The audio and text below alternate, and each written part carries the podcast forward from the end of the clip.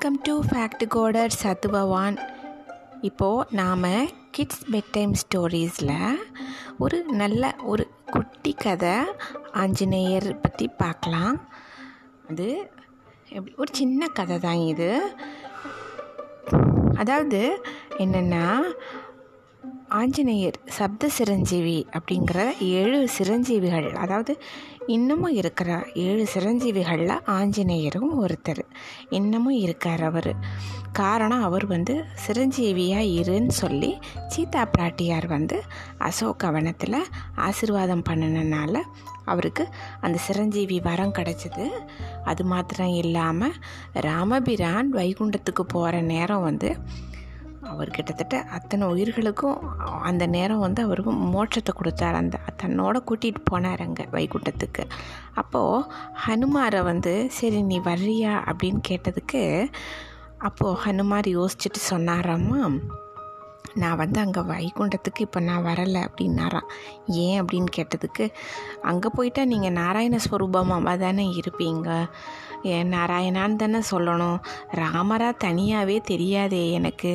நான் பூலோகத்தில் இருந்தால் ராமநாமம் நான் சொல்லிகிட்ருப்பேன் ராமநாமம் இங்கே ராமநாமம் நிறைய ஒலிக்கும்.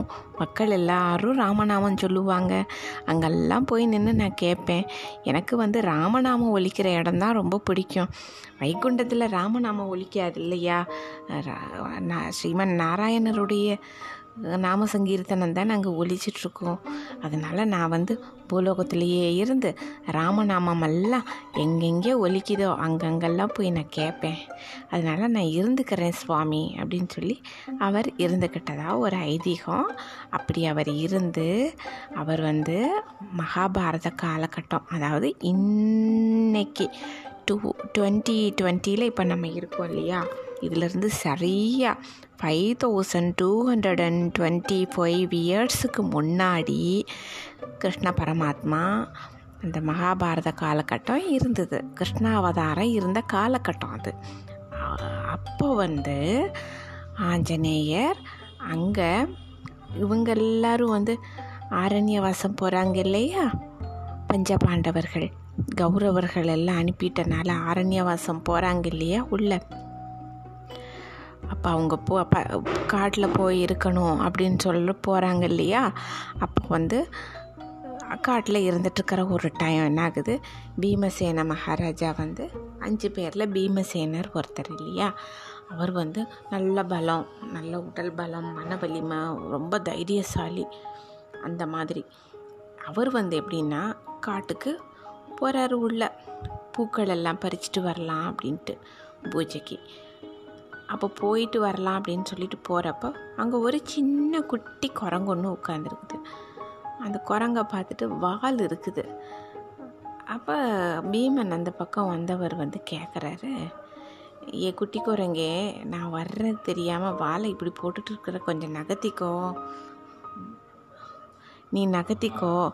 கொஞ்சம் நீ நகர்த்திக்கோ அந்த வாழை அந்த நகர்த்திட்டீன்னா நான் வந்து நகர்ந்து மேலே நான் போய்க்குவேன் அப்படின்னு பீமன் சொல்கிறாரு ஆஞ்சநேயர்கிட்ட. அதுக்கு ஆஞ்சநேயர் சொல்கிறாரு நானே ரொம்ப வயசான ஒரு குரங்கு. நீ தான் இவ்வளோ பலசாலியாக இருக்கியே. ரொம்ப பலம் உனக்கிட்ட இருக்குதே உடலில் மனசில். நீ கொஞ்சம் இந்த எத்தனையோ தூக்குற அனாயசமாக என்னென்னமோ காரியமெல்லாம் செய்கிற இந்த வாழை சத்தை இப்படியே நகர்த்தி இப்படி போடப்படாதா? அப்படின்னு அவர் சொல்லிடுறாரு ஒரே வார்த்தையில். சொன்ன உடனே பீமன் வால் தானே நகர்த்திட்டா போச்சு அப்படின்ட்டு இப்படி கொஞ்சம் ஃபஸ்ட்டு ஒரு ஆள்காட்டி வரலால் அந்த வாழை இப்படி நகர்த்துறாரு. ஆனால் வால் நகர மாட்டேங்குது.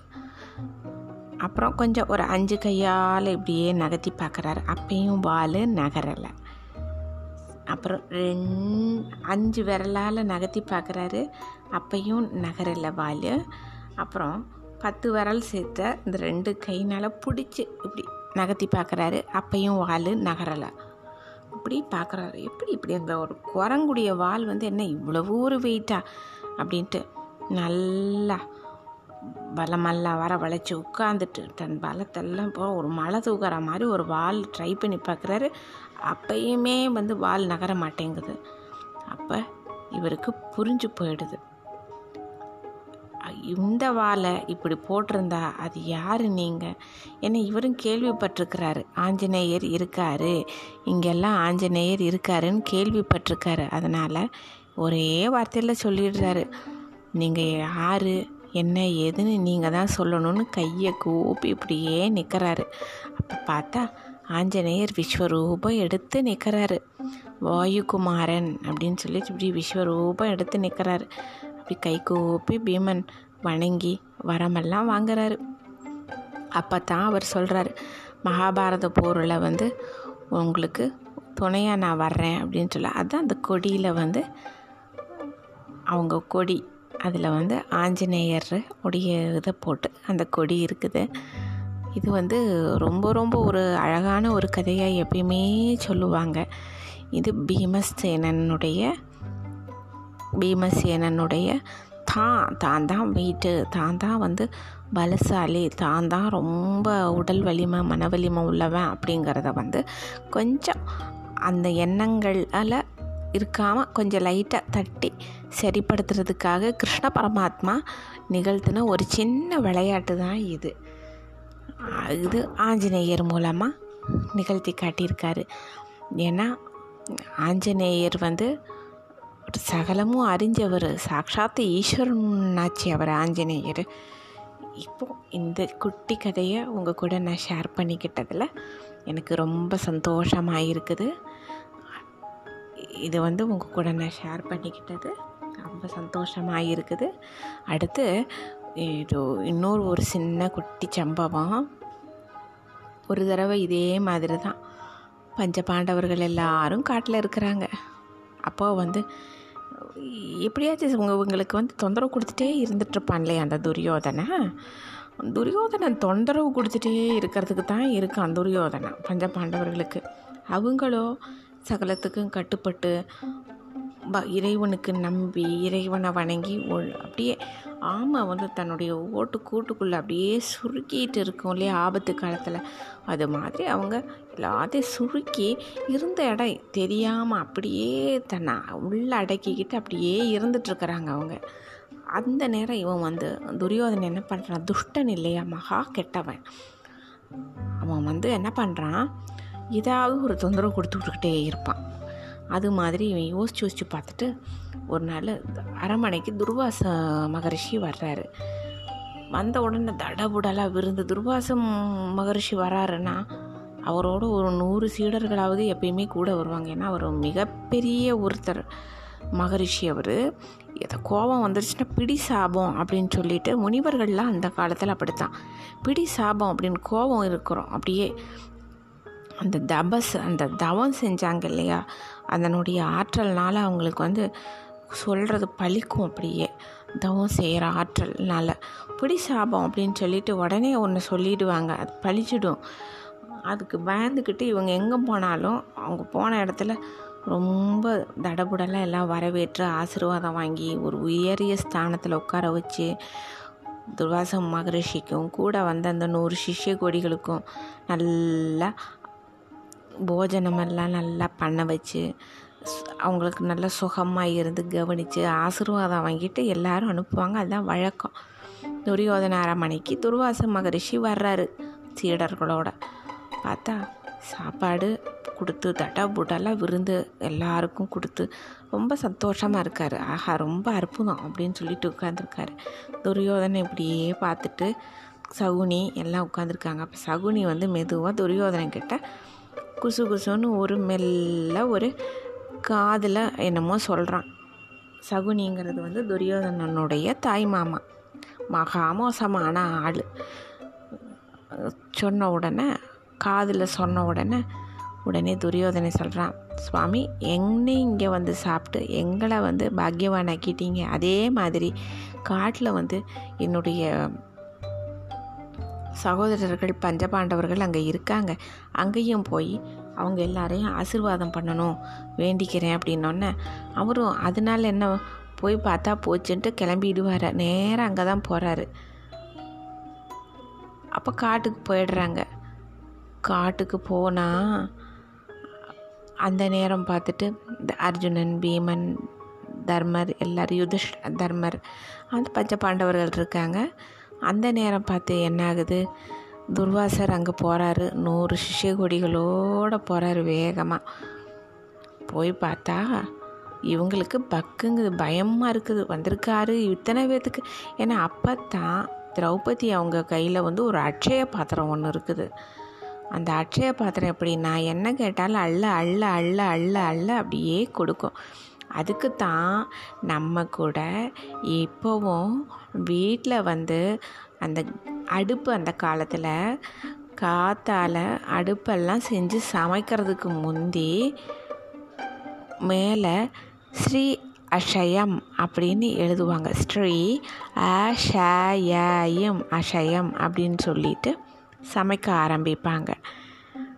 அந்த மாதிரி. அதே போல் அவங்க வந்து என்ன பண்ணுவாங்க இப்போவும் அதே நடைமுறைப்படி தான் நம்ம என்ன பண்ணுறோம் இந்த சமைக்கிற கேஸ் ஸ்டவ் இருக்கு இல்லையா அதில் வந்து நாம் ஸ்ரீ அஷயம் அப்படின்னு கேஸ் ஸ்டவ் மேலே ஒரு மாக்கோ எல்லாம் க்ளீனிங் எல்லாம் முடிஞ்சிடும் இல்லையா. நைட்டே க்ளீன் ஆகிடும் கேஸ் ஸ்டவ் எல்லாம். பட் விவரம் தெரிஞ்சவங்க நைட்டு க்ளீன் பண்ண மாட்டாங்க. அப்பப்போ அப்பப்போ குக் பண்ணி க்ளீன் பண்ணிகிட்டே இருப்பாங்க. முக்கால்வாசி இந்த கேஸ் ஸ்டவ் க்ளீனிங் இதெல்லாம் வந்து விவரம் தெரிஞ்சவங்க வந்து ஈவினிங் ஒரு ஃபைவ் ஓ கிளாக்கே முடிச்சுடுவாங்க எல்லாத்தையும். நைட்டு வந்து யாருமே இப்போல்லாம் கேஸ் ஸ்டவ் க்ளீன் பண்ணுறது கிடையாது. அடுத்த நாள் ஏர்லி மார்னிங் எழுந்திரிச்சு ஈவினிங் ஃபைவ் ஓ கிளாக்கே எல்லாமே நீட்டாக பண்ணி முடிச்சுடுவாங்க. ஏன்னா ஃபைவ் தேர்ட்டிக்கு அப்புறம் வந்து எதையுமே துடைக்க மாட்டாங்க இல்லையா வீடுகள்லாம் அதனால் ஒரு ஃபைவ் தேர்ட்டிக்கு முந்தையே கேஸ் ஸ்டவ் இதெல்லாம் தொடச்சி வச்சுருவாங்க நீட்டாக அடுத்த நாள் காலையில் எந்திரிச்சோன்னே ஒரு சும்மா ஒரு சாஸ்திரத்துக்கு நல்லா நீட்டாக தான் இருக்கும். ஏன்னா நைட்டு வந்து நம்ம டின்னர் பண்ணியிருப்போம் அந்த அளவுக்கு மோசமாக இருக்காது. மேலே நல்லா நீட்டாக க்ளீன் பண்ணிட்டு அதில் என்ன பண்ணுவாங்க வீட்டில் பெரியவங்க? ஸ்ரீ அஷயம் அப்படின்னு இப்பயுமே எழுதுகிறாங்க எழுதிட்டு தான் தொட்டு சம் கும்பிட்டுட்டு தான் பாலே காய்ச்சுவாங்க. அப்படி தான் நம்ம இந்திய சம்பிரதாயமே இன்னமும் இருந்து நடந்துட்டுருக்குது. அந்த அஷய பாத்திரத்தினுடைய இதுக்காகத்தான் நம்ம இப்போவும் அதை கடைப்பிடிச்சிட்ருக்குறோம் ஏன்னா நம்ம வீடுகள்லேயும் அது மாதிரி எப்பயும் உணவு கொடுத்துட்டே இருக்கணும் அப்படிங்கிறது தான் அதனுடைய ஐதீகம்.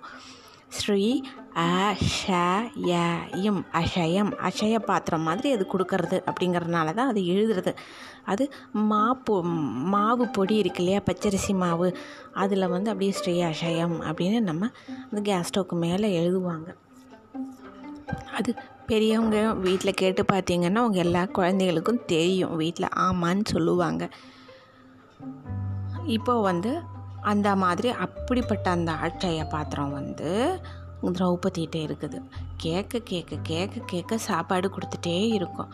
அப்போ தான் அப்போ தான் அவங்க என்ன பண்ணாங்க? எல்லாரும் சாப்பிட்டுட்டு அதை கழுவி வச்சாங்க கவுத்தி. கழுவி கவுத்தி வைக்கும்போது பார்த்தா அது வந்து ஒரு கீரை மட்டும் ஓட்டிகிட்டு இருந்திருக்குது. ஒரு பருக்கு சாதம் ஒரு கீரை. அது மட்டும் அதில் ஒட்டியிருக்கு. அது திரௌபதி அவங்க பார்க்கல அது மூடி வச்சுருக்கு. இப்போ துர்வாசர் இவரெல்லாம் வந்ததை பார்த்துட்டு திரௌபதிக்கு ரொம்ப கவலையாயிடுது. ஹே பிரபு கிருஷ்ணா பரந்தாமா இப்படி மாட்டிட்டோமே. நாங்கள் ஒரு சிக்கல் அது துர்வாசர் வந்திருக்கிறாரு. அவருக்கு எதுவும் சரியாக கிடைக்கலன்னா பிடி சாபம்னு சாபமில் போடுவார். இருக்கிறதே நாங்கள் இந்த ஒரு பா பிரச்சனையில் இருந்துகிட்ருக்குறோம் வனவாசத்தில் இருந்துகிட்ருக்குறோம் இப்போ இந்த ப்ராப்ளம் வேறையா? அஞ்ஞாத வாசம் அப்படின்னு சொல்கிறது அதுக்கு பேர் அவங்க இருந்ததுக்கு பேர். அஞ்ஞாத வாசம் அப்படிங்கிறது வந்து யாரும் அவங்கள பார்த்துட்டோம் இங்கே பார்த்தோம் அங்கே பார்த்தோம் யாரும் போய் துரியோதனனுக்கு சொல்லிடக்கூடாது. அந்த மாதிரி மறைஞ்சு வாழ்கிறது தான் அஜ்ஞாத வாசம் அப்படிங்கிற மாதிரி. ராமர் இருந்தது வந்து ஆரண்ய வாசம் இவங்க அஞ்ஞாத வாசம் மறைஞ்சு ஒழிஞ்சு யாரும் பார்க்காத அளவுக்கு இருந்தாங்க. ஆனால் துர்வாசர் வந்துட்டார். வந்த உடனே இவங்களுக்கு கவலை. அப்போது துர்வாசர் சொல்கிறாரு நான் போயிட்டு அனுஷ்டானமெல்லாம் முடிச்சுட்டு வந்துடுறேன். ஆற்றுக்கு போயிட்டு அப்படின்னு சொல்லிட்டு அவரை ஆற்றங்கரையை நோக்கி அனுஷ்டாங்கனங்கள்லாம் நித்திய அனுஷ்டானம் எல்லாம் செய்வாங்க இல்லையா? அதெல்லாம் செஞ்சுட்டு தான் வந்து போஜனம் செய்யணும். அது ஒரு சாஸ்திரம் இருக்குது இல்லையா? அதனால் அவங்க வந்து நித்திய அனுஷ்டானம் பண்ணுறதுக்கு குளக்கரைக்கு போயிடுறாங்க சிஷியர்களோட. இப்போ கிருஷ்ணர் திரௌபதி நல்லா வேண்டுறாங்க. கிருஷ்ணர் வந்துடுறாரு. வந்தோடனே கிருஷ்ணர் கேட்குறாரு என்ன கூப்பிட்டியே? என்ன கிருஷ்ணருக்கு திரௌபதி வந்து சகோதரி முறையாகுது. என்ன கூப்பிட்டியே நீ? என்ன என்ன விஷயம்? அப்படின்னா கிருஷ்ணா இந்த மாதிரி வந்து அங்கே ஒரு பேரோட வந்திருக்காரு துர்வாச மகரிஷி. அவரோ கோவக்காரர் பயமாக இருக்குது இப்போ தான் நான் கழுவி இதை மூடி வச்சேன். என்ன பண்ணுறதுன்னு தெரியல. நீ தான் காப்பாற்றணும் அப்படின்னோடனே சரி அதை எடுத்துகிட்டு வா அப்படின்னு சொல்லி அந்த அஷய பாத்திரத்தை அப்படி திறப்பி பார்ப்பார். ஒரு பருக்க சோறு ஒரு பருக்க கீரை இருக்கும். அதை எடுத்து அப்படியே எடுத்து வாயில் போட்டுருவார் கிருஷ்ணர். போட்டுட்டு ஒரு ஏப்பம் ஒன்று விட்டுடுவார். ஏப்பம் விட்டால் அந்த நேரம் இங்கே என்ன ஆகுது? துர்வாச மகரிஷி நூறு சிஷ்ய கொடிகள்லாம் ஆற்றுல முங்கி எந்திரிக்கிறாங்க. பார்த்தா அத்தனை பேர்த்துக்குமே ஏப்பம் வருது. சாப்பிட்ட மாதிரி ஃபுல்லாக ரொம்ப அந்த ஒரு அலங்கார போஜனம்னு சொல்லுவாங்க இல்லையா? எல்லா வகையும் வச்சு சாப்பிட்றது. அந்த மாதிரி ஃபுல்லாக சாப்பிட்டா மாதிரி ஒரு ஃபீலிங் ஆயிடுது எந்திரிச்சு இப்படி பார்க்குறாங்க. இது என்ன இவ்வளவு வயிறு ஃபுல்லாக இருக்கே நம்ம சாப்பிடலாம் ஆனால் எப்படி இப்படி வயிறு ஃபுல்லாக இருந்ததுன்னு. அன்னைக்கு கிருஷ்ண பரமாத்மா வயிறு ஃபுல்லாக அவருக்கு மட்டும் ஆகலை. இந்த துர்வாச மகரிஷி அவர் சிஷ்யர்களுக்கும் அதே மாதிரி ஆகலை. கிட்டத்தட்ட அன்றைக்கி லோகத்தில் இருக்கிற சகல உயிர்களுக்குமே பசி எடுக்காமல் அமைதியாக இருந்தாங்க அன்றைக்கி அதுக்கு காரணமே வந்து இதுதான். கிருஷ்ண பரமாத்மா சாப்பிட்டாருன்னா சகலரும் சாப்பிட்ட மாதிரி என்ன? எல்லாருக்குள்ளேயும் அந்தரியாமையாக இருக்கிறதே அந்த கிருஷ்ண பரமாத்மா தான். இப்போ என்ன ஆகுது துர்வாசர் பார்க்குறாரு எந்திரி இப்படியே நம்ம போய் அங்கே வந்து திரௌபதி வந்து நமக்கு உணவு கொடுத்து அது நம்ம சாப்பிட முடியாமல் போயிடுச்சுன்னா திரௌபதியோ மகா பத்தினி பத்தினி சாபம் பழிக்கும் அதனால் நம்ம அந்த சாபமெல்லாம் நம்மளுக்கெல்லாம் தாங்காது. அதனால் நம்ம என்ன பண்ணுவோம்? இப்படியே ஓடி போயிடுவோம் வந்த வழியிலேயே அப்படின்ட்டு யோசிச்சுட்டு எல்லாம் சொல்லிகிட்ருக்காரு அந்த நேரம் தர்மர் சொல்கிறாரு என்ன போனவங்க ரொம்ப நேரம் காணாம போய் பாருன்னொன்னே பீமன் போகிறாரு பார்க்குறதுக்கு. சுவாமி அப்படின்னொன்னே பீமனை பார்த்தோன்னே இவங்க எல்லாத்துக்கும் பயம் வந்துடுது சிச்சோ தேடி வேற வந்துட்டாங்களே. பின்னி அத்தனை உணவு வீணாகும்னு சாபம் வேற கொடுத்தாங்கன்னா தப்பாக போயிருமே அப்படின்னு சொல்லிட்டு இப்படி பீமனை பார்த்த உடனே சொல்கிறாங்க நான் இன்னொரு நாளைக்கு நான் வர்றேன்னு சொல்லுங்க அப்படின்னு சொல்லி திரும்பி பார்க்காம ஓடிடுறாங்க எல்லாருமே. இவங்க ஓடுறத பார்த்துட்டு சிரிப்பு வந்துடுது இவருக்கு.